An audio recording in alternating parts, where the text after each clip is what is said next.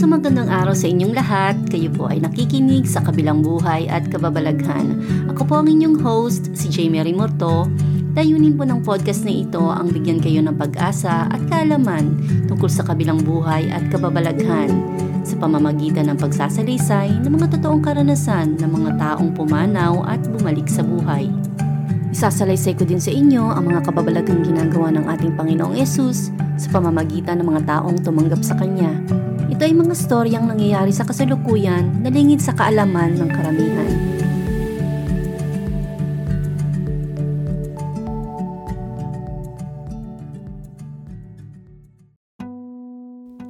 Magandang araw mga kapatid, binabati ko po kayo sa ating podcast ng Sa Kabilang Buhay at Kababalaghan. Ang storya mo papakinggan ninyo ay tungkol sa toong karanasan ni Ginger. Sa kanyang labis na pagkauhaw na makilala ang Panginoon, ay nagkaroon siya ng kakaibang karanasan sa langit na hindi niya malilimutan. Alamin kung ano ang ginawa ni Ginger para maranasan ang kaluwalhatian ng Diyos sa langit. Hi, ako po si Ginger Ziegler at meron po akong isang nakakamanghang bagay na ibabahagi sa inyo. Nagkaroon po ako ng isang kanais-nais na karanasan sa Panginoon. Nangyari po ito ilang taon na nakakalipas at dahil dito ay nagbago ang buhay ko. Uhaw na uhaw ako sa Diyos. Lagi ako noong nagbabasa ng Biblia. Lagi ako nagdadasal. Binabasa ko ang lahat ng libro tungkol sa Kanya at nagtatanong sa mga tao kung paano mararanasan ng Diyos. Alam kong may masigit pa akong dapat maranasan. Ginawa kong lahat ang maaari kong gawin sa simbahan Uhaw na uhaw akong maranasan ng Diyos hanggang sa mabasa ko ang Matthew 6 na nagsasabi na magdasal sa closet. Maliit ang closet namin dahil nakatira kami sa mobile home at maliit lang ito. Sabi sa Matthew 6.6, But you, when you pray, enter your closet, and when you have shut your door, pray to your Father who is in secret and your Father who sees in secret will reward you openly. Sabi ko, okay gagawin ko yan. Kaya nagdasal ako sa loob ng closet, pero hindi pa rin ako nasiyahan. Nandoon pa rin ang aking pagkauhaw sa Panginoon na hindi natutugunan. Pumunta ako sa bagong simbahan isang araw at sinabi sa isang pastor. Sabi niya, alam mo kung anong kulang? Kailangan mong mapuno ng banal na spirito. Sabi ko, mukhang mainam yan. Pero kahit na gusto ko to, hindi ko alam kung ano ito. Kung galing ito sa Diyos, gusto ko to. Kaya umuwi ako sa bahay at pumasok ulit sa closet at nagsabi, Panginoon, gusto kong punuin niyo ako ng banal na spirito. Kung ano man po yun, Nagsimula akong magdasal at sinigurado ko na nagsisi ako sa anumang mga pagkakasala ko. Ano man iyon, pinilit kong magsisi. Nagsimula ako sa sampung utos ng Diyos at para akong bata na mapamaraan pero hindi ko alam kung ano ang mangyayari sa akin. Hindi natin aakalain na posible mangyari to. Hindi natin iisipin na ginagawa pa rin ito ng Diyos sa panahon natin ngayon. Wala sa pakiwari natin ang lahat ng ito hanggang sa makita ko na lang ang sarili ko sa ibang lugar at hindi ko to kayang ipaliwanag. Hindi ko alam kung ano nangyayari. Ang alam ko lang ay nagdasal ako, dasal, dasal, dasal hanggang sa mamalayan ko na lang na nasa langit na ako. Sa harap ng trono ng Diyos. Nakakamangha ito. Parang normal lang ito na ginagawa natin tuwing linggo. Para ka lang pumasok sa closet para makapunta sa langit. Kamangha-mangha pero natural lang sa aking pakiwari. Noong nandun na ako, hinipo ng dulo ng daliri ko ang mga daliri niya sa paa. Nakahiga ako doon sa isang kalye na yari sa ginto. Alam ko kung nasan ako. Naiintindihan ko ang mga nakikita ko pero ang hirap ipaliwanag sa salita ang lahat. Pero alam ko na nasa langit ako at alam ko na nasa trono ko ng Diyos. Nagpuri ako Nagpuri ng nagpuri sa Diyos at sinabi ko sa kanya na mahal ko siya. Nagpasalamat ako na ipinanganak akong muli. Napakaganda sa langit. Doon ay nakita ko ang lahat ng sabay-sabay. Hindi lang ang nasa harap mo ang makikita mo. Makikita mo ang lahat. Nakikita ko ang nasa harap ko, ang nasa paligid ko, maging ang nasa likod ko. At kahit nakahiga ako at nakayuko, ay nakikita ko pa rin ang kanyang trono. Napakalaki ng trono pero nagulat ako dahil ang akala ko ay kulay puti lang ang langit.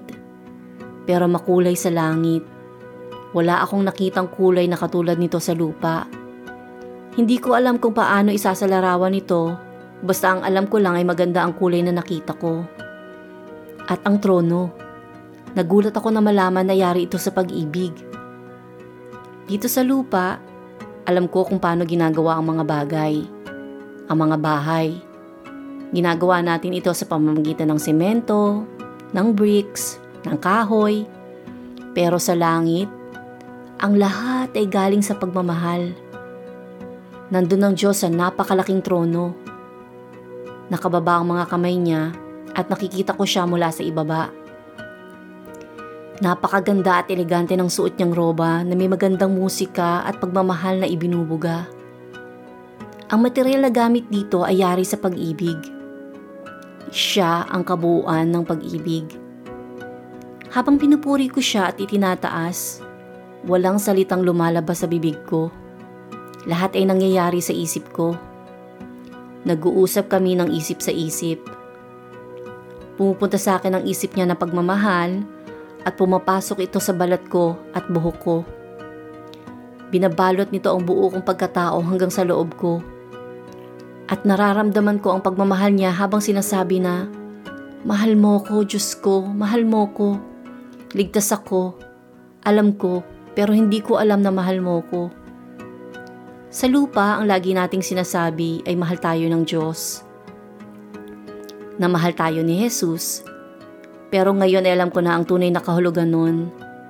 Dahil kakaiba ang naranasan ko. Ito ang katotohanan ng pag-ibig na hindi ko naranasan sa buong buhay ko at hindi ko naranasan pang muli. Sobrang nakakamangha. Kaya nagpatuloy lang ako sa pagpupuri at pagtaas sa Kanya. Sa pagmamahal sa Kanya habang patuloy ang pagbibigay niya ng pagmamahal sa akin. Kung meron tayong hangin na hinihinga dito sa lupa, doon sa langit, pag-ibig ang hinihinga natin. May musika sa paligid pero ang musika ay pag-ibig. Lahat ay pag-ibig. Ang langit ay pag-ibig. Noong nandun ako at naliligo sa pag-ibig, nagtatatalon ako sa tuwa dahil naramdaman ko ang pagmamahal ng Diyos. Hindi ko alam na ganun niya ako kamahal. Dinama ko ang bawat segundo nito pero habang nararanasan ko ito, naisip ko, Sandali po Panginoon, kailangan kong bumalik. Kailangan kong bumalik dahil hindi alam ng mga tao kung gaano mo sila kamahal. Hindi ko alam na ganito mo ko kamahal noon. Kailangan kong sabihin sa buong mundo kung gaano mo sila kamahal. Hindi nila alam yun. Kailangan ko na umalis. Kailangan kong sabihin sa kanila.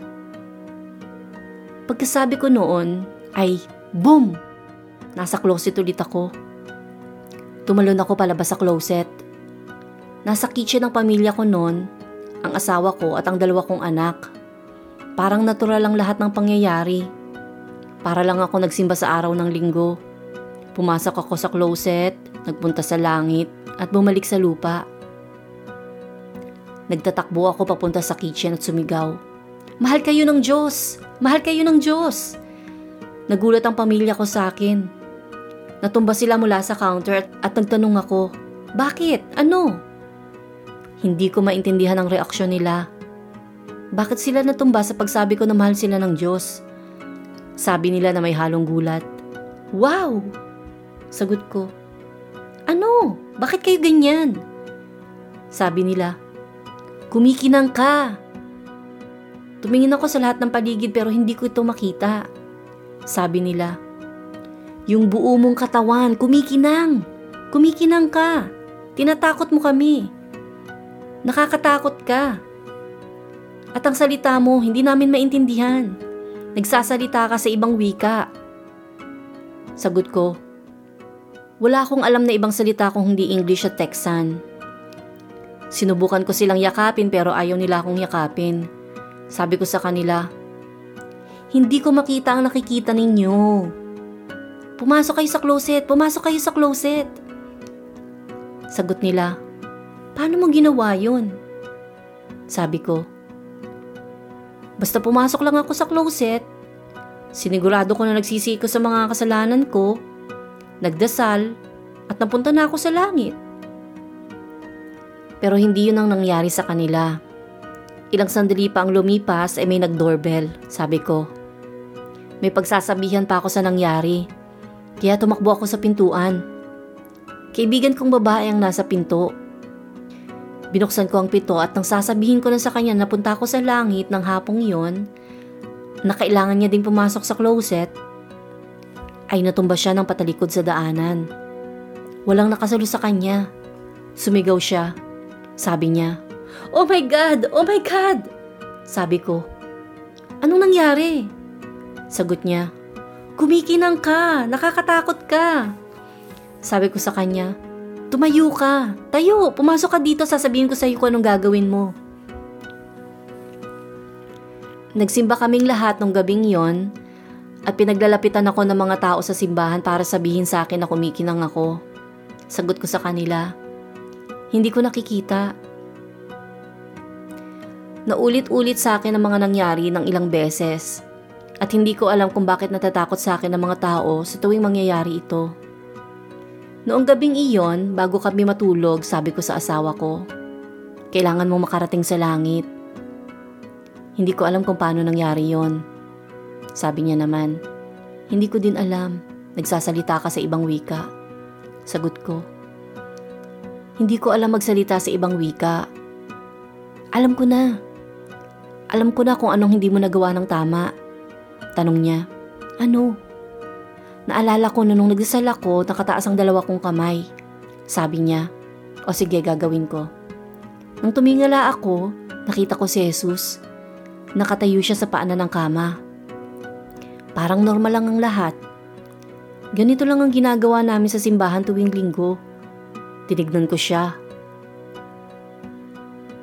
Umupo ako sa kama at tumawa.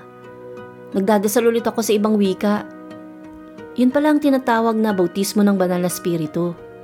Ang pagdadasal sa ibang wika, sabi ko. Alam ko na kung bakit siya nandito. Marami ang nagtatanong ano ang syura ni Jesus. Sagot ko, yung mga mata niya ay umaapaw na pag-ibig. Kapag tinitignan niya ako, wala akong nararamdaman na pagkahiya. Walang bumabalik sa akin kung hindi ang mahal kita, mahal kita. At habang ito ang binubuga niya sa akin, Iti rin ang lumalabas sa akin pabalik sa kanya. Nakatayo si Jesus doon, sabi ko sa asawa ko. Honey, andito siya. Narito siya para dalhin ka sa langit. At hindi na ako nagsalita pa. Lumipat siya sa paanan ng asawa ko. Gusto kong sabihin sa inyo na mula noon ay lagi ko na siyang nakikita. Diretso ako nakikipag-usap sa kanya. Hindi ko alam kung papaano. Basta para lang akong bata sa pananampalataya. Hindi ko ito maintindihan. Mukha siyang ordinaryong tao, ordinaryong lalaki. Mataas siya, mga nasa anim na talampakan ng taas, o 5'11", at mga 180 pounds. Hindi siya nakasuot ng roba. Ordinaryong kasuotan lang din ang suot niya. Mula noon ay nakikita ko na siya ng maraming beses sa iba't ibang lugar. Lagi siyang nagpapakita. At kamangha-mangha. Isang beses ay pinagdasal ko ang mga kababaihan at bigla silang nagsigawan at natumba sa sahig. Sabi ko, ano nangyayari? Yun pala ay nasa likod ko ng si Jesus. Dumating siya para mahalin ang mga kababaihang ito. Sa tuwing dumadating siya, dumadating siya para magpamalas ng habag, kabutihan, pagmamahal, paglalambing, at para iparamdam sa iyo na mahal ka niya. Mahal ka niya. Mahal niya kung ano ka, kung nasaan ka. Maraming nagtatanong sa akin, paano yan nangyari sa iyo? Ang sagot ko, hindi ko alam. Basta ang alam ko, gusto ko siya. Gusto ko si Jesus sa kaibuturan ng puso ko, ng buong pagkatao ko. Siguro yan ang nagbukas ng pinto para sa akin. Maari mo rin siyang maranasan. Mangyayari ba sa iyo to? Siguro. Hindi ko alam. Siguro hindi. Pero mararanasan mo ang pagmamahal niya dahil mahal ka niya. Matapos ang karanasan kong iyon, tinanong ko ang Panginoon, sabi ko, Panginoon, bakit hindi ko naranasang mag-tour sa langit? Sinagot niya ako at nagsabing, dahil ang mga mata mo ay sa akin lang nakatuon. Ako ang gusto mong makita. Pagpalain kayong lahat ng Diyos. Sana po ay nagustuhan niyo ang episode para sa linggong ito. Alam ko na gusto niyo rin na makita ang Diyos tulad ni Ginger. May matinding pagkauhaw si Ginger na maranasan ng Panginoon. Sabi sa Mateo, ikalamang bersikulo at ikawalong kapitulo na Mapalad ang may malinis na puso sapagkat makikita nila ang Diyos. Wala kahit isa sa atin ang may malinis na puso sapagkat sa loob, sa puso ng tao, nagmumula ang masasamang isipang naguudyok sa kanya upang makiapid, magnakaw, pumatay, mangalunya, magimbot, gumawa ng kasamaan tulad ng pandaraya, kahalayan, pagkaingit, paninirang puri, pagmamayabang, at kahalangan. Ang lahat ng masasamang bagay na ito ay nanggagaling sa puso at dahil sa mga ito, ay nagiging marumi ang tao. Ito ay ayon sa Marcos, ikapitulo 7, versikulo 21 hanggang 23. Isang tao lamang ang namuhay sa mundo ng walang bahid na kasalanan at iyon ay si Jesus. Si Jesus ang tanging paraan para magkaroon tayo ng malinis na puso.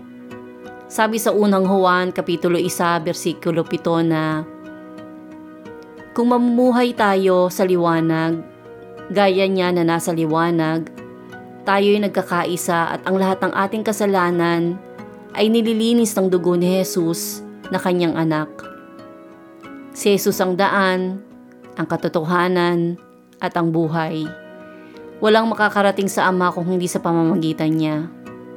Ito ay mula sa Juan, ikapitulo 14, versikulo 6. At dyan po natatapos ang patutuo sa kadakilaan ng ating Panginoong Hesus. Kung nagustuhan niyo po ang ating episode ngayong biyernes, type Glory be to God. At kung tinanggap niyo na po si Jesus bilang inyong Panginoon na tagapagligtas, type Amen. Type both kung pareho. Kung nais niyo pong maligtas ang inyong kaluluwa sa kabilang buhay at makapiling ang Diyos sa langit, bigkasin niyo po ang panalangin na to na nagmumula sa inyong puso at may pagsisisi. Ama, sa pangalan ni Jesus, ako po ay makasalanan na humihingi sa inyo ng kapatawaran. Naniniwala po ako na si Jesus ay isinugo ninyo para pagbayaran ang aking mga kasalanan sa pamamagitan ng kanyang banal na dugo. Inaanyayahan ko po na bautismuhan niyo ko ng banal na spirito at kanyang maging templo para sa kabanalan at kaluwalhatian ng Diyos at para sa aking kaligtasan. Amen. Kung gusto niyo din pong maging partner ng Panginoon sa pagpapalaganap ng gospel sa pamamagitan ng storya ng mga totoong tao na nakaranas ng pagmamahal ni Jesus, ishare niyo po sa lahat ang podcast na ito. Kung kayo naman po ay may karanasan tungkol sa mirakulong ginawa ng Panginoong Hesus sa inyong buhay na gusto nyong ibahagi sa podcast na to, i-comment lamang po sa post ko o mag-message sa Precious Soul page ng Facebook. Mapapakinggan niyo po ang lahat ng episode ng podcast na ito sa Spotify, Anchor, o sa inyong paboritong podcast player sa mga link. I-click nyo lang po ang follow button o i-like ang Precious Soul Facebook page. Sa susunod na episode po ay mapapakinggan ninyo ang totoong karanasan ni Jamie. Sa edad na 40 ay nagkaroon siya ng maraming katanungan kung ano ang kahulugan ng buhay, kung bakit tayo nasa lupa, kung may Diyos. Sa kagustuhan na malaman ang kasagutan, nanghiram si Jamie ng maraming libro sa library, pero dahil sa dami ng impormasyon, naisip niya na baka patay na siya bago niya malaman ang mga kasagutan sa kanyang mga katanungan. Dahil sa kawalan ng pag-asa, nagdasal si Jamie sa Diyos ng maikling dasal. At tinugon ng Diyos ang kanyang dasal ng isang katakot-takot na pangyayari. Abangan kung ano naging kasagutan ng Diyos sa panalangin ni Jamie sa susunod na episode ng Sa Kabilang Buhay at Kababalaghan. Ako po ang inyong host, si Jamie Rimorto na nagpapaalam sa inyong lahat at sa pangalan po ni Jesus naway tumanim po sa puso at isip nyo ang mensahe ng podcast na ito dahil hindi natin hawak ang ating buhay. Kapag binawi po ito, siguraduhin po natin na ang pinili natin na makasama ay ang ating Panginoong Jesus. Hanggang sa susunod na linggo, Shalom.